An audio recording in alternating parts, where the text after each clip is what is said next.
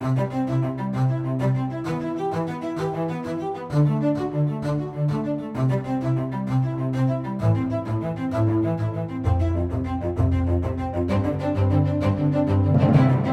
to Life Beat. I'm your host, Chris Gast, Right to Life of Michigan's Director of Communication and Education. Joining us again today is Emily Kroll, our Education and Events Coordinator. Emily, happy Friday. Finally, yes. and I had Monday off, and it's still like, Lucky oh, you. finally, yeah. Lucky you. Um, well, today we uh, we're starting off with a laugh, but we got some pretty serious topics today. Uh, we're going to talk about uh, sex trafficking.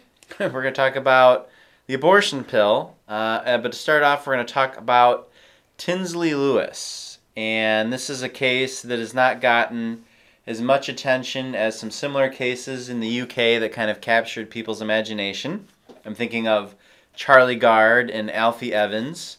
Uh, did you follow those cases when they were Happening? I did. I did. It was very interesting to hear about um, parents begging for their children's lives, but the state not letting them seek medical treatment. Yeah, it's it's it's sad. And so what really unites all of these stories together is a case where a child has a uh, very rare disease uh, where the hopes are maybe not that high, but maybe there's still a glimmer and maybe there's a chance they can take the child somewhere. Uh, in all three cases, I mean, these were these were babies. hmm I mean, these were babies, toddlers, these were young children with very serious issues. The parents wanted to take them somewhere else to get a second or third opinion for a last ditch effort, something, you know, there's a little glimmer of hope there. And instead, in England, it was, you know, the National Health Service is, a, is an arm of the government. Uh, in Texas, in this case, we're going to talk about a little bit Tinslee Lewis. Uh, it's a hospital, and the staff believe that the child's quality of life is such that uh, it's not worth living anymore. And so the hospitals or the National Health Service in Britain, they take guardianship over the child. So basically, they steal the role of parent away in order to end the life of the child. Yeah, that's that's a good way to essentially put it. It's it's shocking for a lot of people to know that this actually does happen in the United States. Normally, we hear about it happening in Europe, but uh, there are laws in place in different states around the country that let people steal guardianship of a child from their parents. So we don't necessarily have time to go through all the little twists and turns because these stories always have some crazy details to them. But basically, Tinslee Lewis has a heart condition, uh, and it's very difficult to treat. She's gone through multiple surgeries. Uh, it, it is difficult, and uh, the parents are looking for her to go somewhere. Uh, Michigan is perhaps an option, and we'll see. But the hospital in Texas uh, wants to take over her care and end her life. And in a couple layers to this, but I think the first one that needs to be mentioned is a lot of people think of Texas as this wonderful state. Uh, if you're on if you're of one particular political persuasion, uh, but Texas has a really terrible futile care policy uh, in, in their state laws, and so if a hospital doesn't want to treat you, uh, basically they give you ten days to find another hospital. If another hospital doesn't take you, then that's the end. You're gone. Um, and I know there's certain issues with, uh, you know, uh, federal EMTALA laws, like having to treat people, and there's a whole host of issues there. But Texas really, of all the states in the union, kind of has the worst. Everything's bigger in Texas, even the medical controversies, right? True. So I, I don't know why Texas has had such a hard time, and this issue has been something that Texas Right to Life has been dealing with for a long time. And there's a whole other layers to this too in this fight um, that I don't want to get into too much inside baseball, but I mean Texas has had to fight with hospital systems, Christian and Catholic hospital systems, who are kind of supportive of the rule, um, and some real ugliness down there. And in this case, it's a it's a little girl caught up in it, and the courts in Texas have said no, you can't take over her care and, and kill her just yet. But we don't know how the situation is going to end. And if it ends like in the case of Alfie Evans and Charlie Gard, the parents had no recourse but to be forced to watch their child die. All they wanted to do is take their child out of the hospital somewhere else. And not have the hospital, and this is a key, not have the hospital bum rush you and take their lives before they have a chance. Because sometimes it's hard to convince another hospital or doctor to take on the case or to make contact with a specialist in the particular area. Um, I think in the Charlie Gard and Alfie Evans case, uh, they, they both had people willing, other hospitals willing to take the child for a last ditch attempt. They also had people around the world fundraising to help pay for the care the child would receive. Right, but these doctors and, and nurses and hospital administrators just think that they're better off dead if you don't have this wonderful, perfect life. You know, and this attitude is just so sickeningly widespread. You know, I've gotten into, I remember in the Charlie Gard and Alfie Evans case, getting into arguments with people I wouldn't believe. Who, it's weird how you might agree with them on a lot of issues, but suddenly they just get this hard edge. And I think maybe it's because the child is involved in the situation, but they just think that child is just being abused by their parents because the parents won't let the child die, but the parents just want, you know, it's a it's not like it's a common medical condition in these cases where everyone kind of knows the outcome. It's a very rare case where these controversies seem to be and you know the parents are just taking one last shot so that their 2-year-old, you know, maybe has another 2 years or 20 years or 60 years rather than 2 days. Yeah.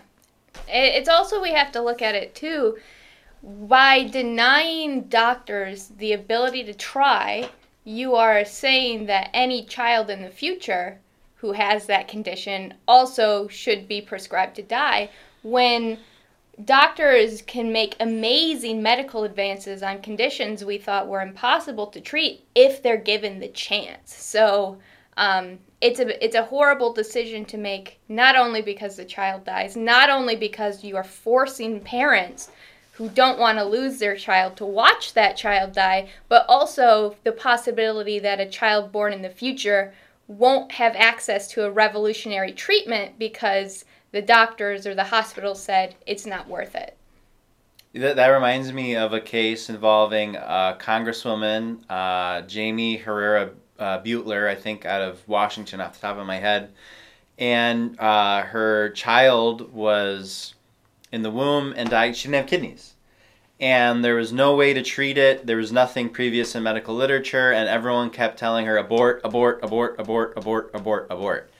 And uh, she said no, no, no, no, no, no, until she finally found a doctor who had this simple idea well, you know, the child needs kidneys to produce the amniotic fluid. Um, you know, your, your daughter doesn't have kidneys. Let's just put saline solution in there and see if that works as amniotic fluid. And it worked.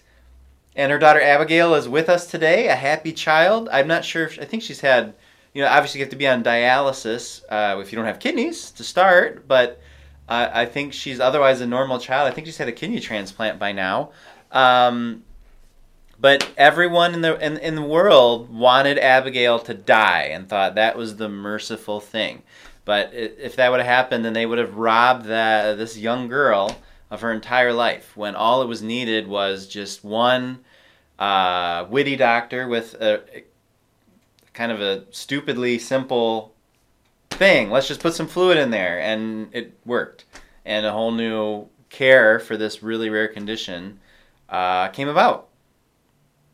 If that if that were the case, you know, and because you know she was in the womb is a little different uh, with her mom, and especially being a congresswoman, you don't you can't really force a congress uh, person to do something. You'd think that's another story, but um, it you know if if her daughter had not had kidneys and was just born you know in similar situations these doctors would say nope time to die. It's not worth living. It's i don't know. It's sad. And i think a lot of people just are getting hooked on this idea of quality of life um, and and this weird that the society that prides itself on looking out for the downtrodden and looking out for people who aren't as privileged look at the disabled with almost this sense of disgust and like, "Oh, I'm glad I'm not disabled." I mean that that's the attitude I have to get from all these people, you know, who say, "Do away with these disabled people. Their lives are unworthy of life." I don't know. It's an interesting. Um, what's the word we'll use? Oh yeah, hypocrisy. Well, it it really is.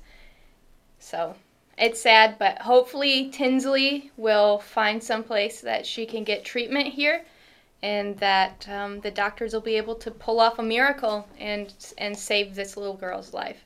And we hope that not only for her, but also for her parents. Yep.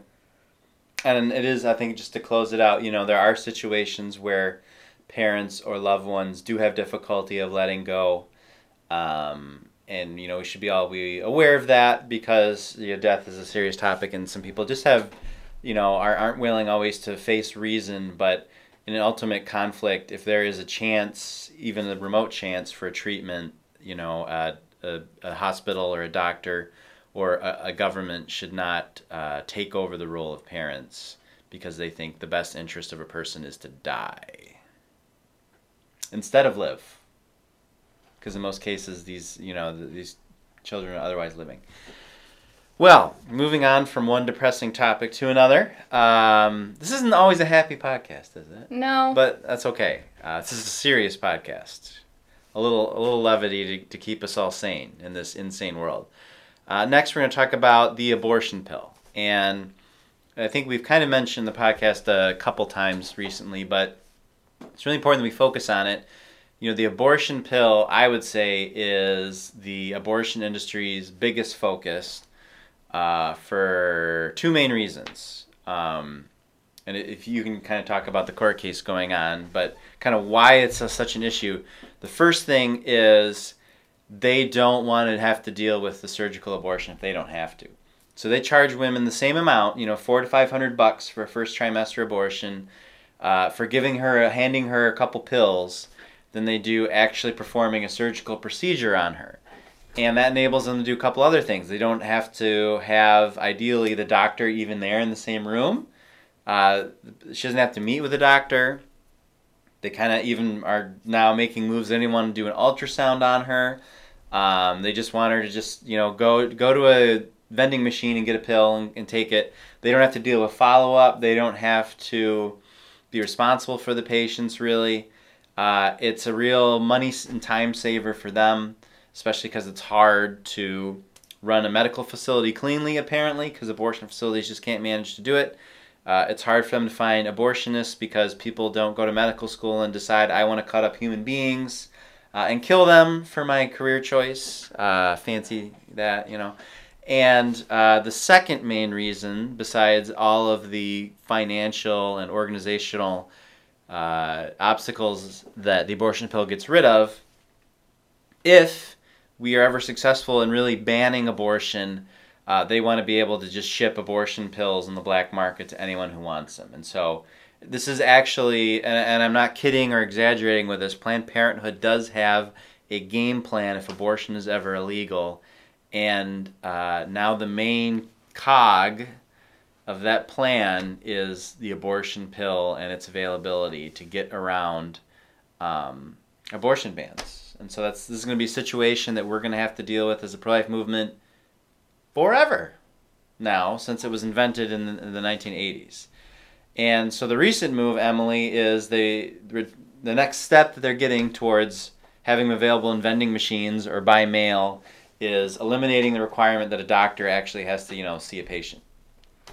Yeah. So, um, what's kind of brought the they're trying to get around the doctors really to the front pages uh, recently was a judge in Maryland, a federal judge who was appointed by Obama back in I think he was a 2012 appointee. Is he made an injunction against the FDA's regulations on RU486, so the abortion pill. So basically, what the FDA said when they approved the abortion pill for use in the United States is they attached to it a thing called REMS. And what REMS are is basically they're just guidelines and, and procedures that doctors need to follow in order to administer the drug in a safe environment. So the REMS for the abortion pill is that the woman has to be examined by a doctor and the pill needs to be taken at a medical facility. So a lot of the time it's a clinic, it's a doctor's office. Um, hospitals don't usually give out abortions, but the hospitals that do, on rare occasions, it would be done in the presence of a medical professional. And the reason they do this is because there's some really serious health risks involved with taking the abortion pill. Now, the abortion industry likes to say that it's completely safe. It's like taking a Tylenol. A Tylenol is not going to make you bleed for nine weeks. Some women have experienced bleeding up to three or four months after taking the abortion pill. Um, there's serious side effects, hemorrhaging extended bleeding, nausea, vomiting, if there's an ectopic pregnancy that ruptures, um, the woman could not only experience the pain of the abortion pill because it's an excruciating, painful procedure that we've seen from testimonies, but um, she could die. This far um, in the last 20 years that the abortion bill has been illegal or been legal in the United States, we have 24 recorded deaths from the abortion pill. Uh, that doesn't seem like a whole lot, but um, a lot of states don't require reporting of complications for abortions. So the numbers that we get from places that are using the abortion pill aren't accurate. They're they In Michigan they're laughably accurate even though we require them to report it. Laughably accurate. We've had we've had times in Michigan where women have died from abortions and they didn't even show up in the complications report. Exactly. The one an interesting thing about the Michigan law is they're required to report or to report, but there's no penalties listed for failing to report. So if you're not being penalized for not reporting, are you going to report if you're trying to hide something? Obviously not. Um, so the the abortion pill is um, not the safest procedure. It's currently approved in the United States for pregnancies up to 10 weeks. Now, as a pregnancy goes beyond 10 weeks, the likelihood of complications and of it failing to um, kill the baby increases. So when we get past 10 weeks, there's about a 5 to 7% chance the pill isn't even going to abort the baby, that it, the baby's going to have it's just going to survive. Then the woman has to go in for a surgical abortion. So you have the pill fails, you have the complications. A study that was done in California said uh, found that a woman is four times more likely to have complications after an abortion pill than a su- surgical abortion. And by this federal judge trying to get around the FDA's requirements, which are there to protect the health and safety of women, it's a green flag for the abortion industry to send pills in the mail without an ultrasound, without a doctor examining the patient, which really seriously puts the health of women in danger. So we'll see uh, what the court decides. The excuse for all this, of course, is the pandemic, and it's not safe for the women to go into the abortion facilities, even though in Michigan they just let abortion facilities do whatever. So it's apparently it's safe or not safe depending on uh, whatever legal argument they need for the moment. Uh, but you can better believe it that regardless of what happens with the court case uh, during the pandemic and, and whatnot, that President Joe Biden and his Food and Drug Administration is going to take that REMS right off. The abortion industry is focused on this. This is how they got the pill approved and, and shuffled it through in the, in the beginning years ago when they when they want something their politicians that they I don't know buy and pay for basically, or who are just ideological warriors who are with them every step of the way. They're going to do it. Doesn't matter what the rules are. You know, like we've talked about in the podcast. You know, it, Trump rescinds a pro-abortion, you know, uh, rule or policy, and it has to go to court, and it's terrible and horrible, and you violated the Administrative Procedures Act and all this garbage but then you turn around, they're gonna zip it right away because they want to. You know, they don't really care, and the court's not gonna stop that. Um, so that's the problem when your your judges are fair and the other side's judges don't don't give a rip. Um, so expect to see that. And uh, but if we get Donald Trump to win, then it'll be important that the court the courts win because you know it's putting women at risk And um, you know, the, the only reason the abortion industry cares is they just want to sell the pill and have more abortions. Um, it's really worth uh, noting that all of this data about abortion safety in these studies are done by abortion facilities that have a direct financial uh, reason to do it. So keep that in mind. You know, would we regulate the tobacco industry based on studies released by Philip Morris? You know, you, you wouldn't do that. People, it would instantly recognize the problem here, but because of the political layer on abortion kind of distracts people, um, then we're kind of stuck in this where they just don't have any problem with abortion facilities releasing their own, you know, data. Oh, look, it's totally safe. This woman who died, we're not even going to put her on the state report. You know, she died of something else or, you know, whatever. It's not our fault. Um, makes one cynical. A little bit. but maybe not cynical. We're just aware of the reality. Oh, the there you go. We're not cynical. We're realistic. There we're realistic. The glass is not half empty or half full. The glass is just too big. the glass is too big. Never heard that one before. Okay. Ah, that's some that's some George Carlin. Not exactly a pro-life or family-friendly comedian, but anyway, uh, some of you out there get that one. Well, uh, kind of moving along, uh, kind of a related topic. You know, abortion. And the easier the abortions are, the less follow-up that abortions have, uh, the greater tool it is for sex traffickers. Emily. Unfortunately, that is incredibly true. So, for some of you out there who pay attention to International Awareness Days, uh, yesterday, the 30th, was the World, now I have to make sure that I say it right, the World Day Against Trafficking in Persons, which is a very fancy way of saying um, the UN decided that we should take one day out of all of the 365 in the year to actually focus on important issues.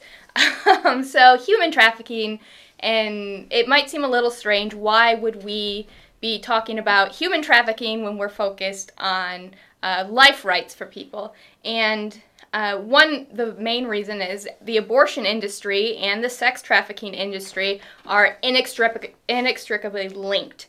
Uh, we have decades worth of data and testimonies that say that um, sex traffickers use abortion and abortion clinics to facilitate their business. And I am saying business because annually, worldwide, um, sex trafficking specifically is about a $99 billion industry, um, which makes it the second largest illegal industry in the world, right behind drug trafficking. So, um, a lot of people will also say, well, we're in the United States, we don't have issues like that. That unfortunately is very untrue. Um, I'm just going to throw out a couple of statistics that's going to going to show a little bit of how dangerous the situation is here in the United States for people who are vulnerable for sex trafficking.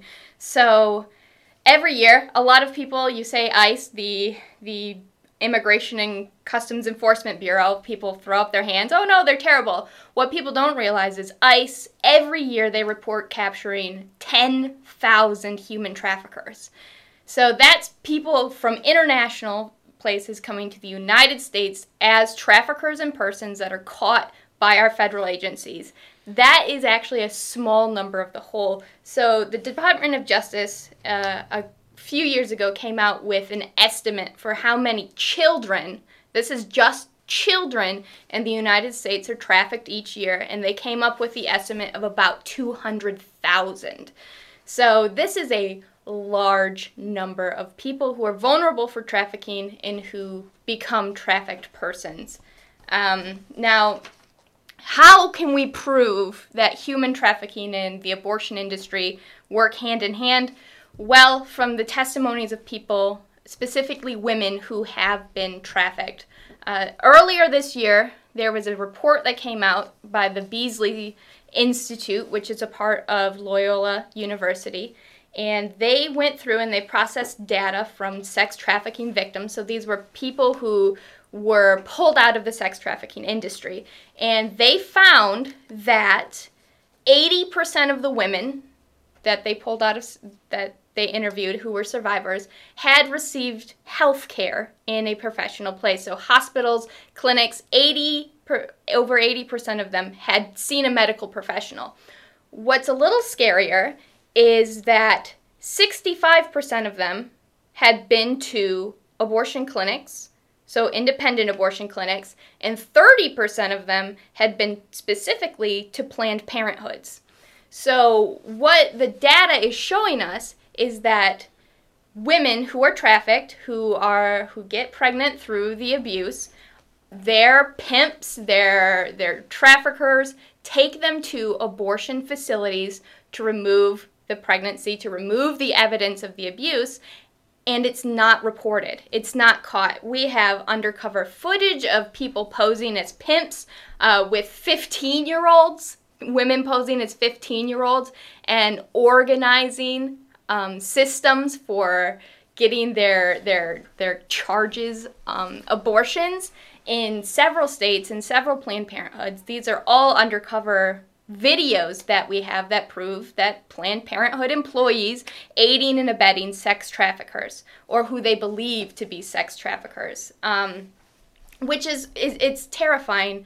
Um, some some people, some estimates, depending on the organization, say there's as many as fifty thousand, which I think is a low estimate. So fifty thousand women, uh, women and girls every year. So that's about the age of eighteen to twenty five, 18 to 30 are sex trafficked in the United States specifically. If 30% of those women go to a Planned Parenthood, that's 15,000 sex traffickers in Planned Parenthood's doors. But if 60% of those are going into a regular abortion facility, you have over 30,000 women, 30,000 sex trafficking victims getting abortions and it's not reported. So unfortunately what what we find as we go further and further into human trafficking is that the abortion industry is a major key to the success and I hate to say the word success. They view it as a success, but they're a major part of the infrastructure of the sex trafficking industry, mm. not only in the United States, but abroad. And so um, we we will continue to bring forward these statistics because abortion is not only wrong, it's helping criminals to exploit vulnerable people and keep them in literal slavery. Yep, sex trafficking here and, and here and abroad, uh, uh, sex selection abortions for women. Abortion is ironically one of the greatest tools of repression of women everywhere. And um, of course, not only do they use it to cover up the crimes, but from a simple economic standpoint, a pregnant pregnant woman can't be out on the streets for uh, several months there, so it's costing the, the pimp money. Yeah. And uh, we always go back to the money because that just seems to be a a big motivator for these people. But um, you know, the sex trafficking is not going away anytime soon, so abortion facilities are not going to go anytime away anytime soon. If uh, if we ban it, then they'll still be out there, but uh, they'll always be on us to make sure that they are not victimizing women, because again, abortion is perhaps the greatest tool of victimization of women in the world today. It's hard for people to think about it that way, but it's true. All right, that's all the time we have for this edition of Life Beat. Go on Tuesday, August 4, vote, vote pro life. If you don't know who the pro life candidates are, go to our website, rtl.org. You can download a list of all of the RLM PAC endorsed candidates, and then you're all set. We'll see you later.